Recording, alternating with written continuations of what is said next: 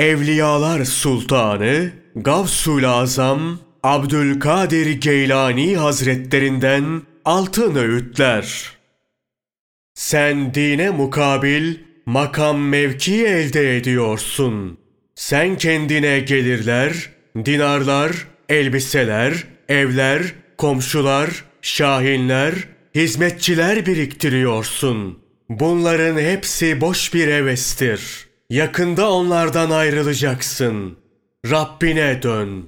Gittiğin yanlış yoldan dön.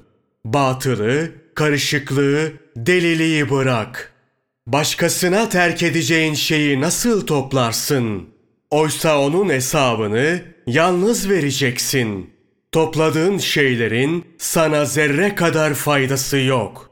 Ondan senin eline, onun ispatından, hesabından, korkusundan, kaybolmasından ve pişmanlıktan başka bir şey geçmeyecek.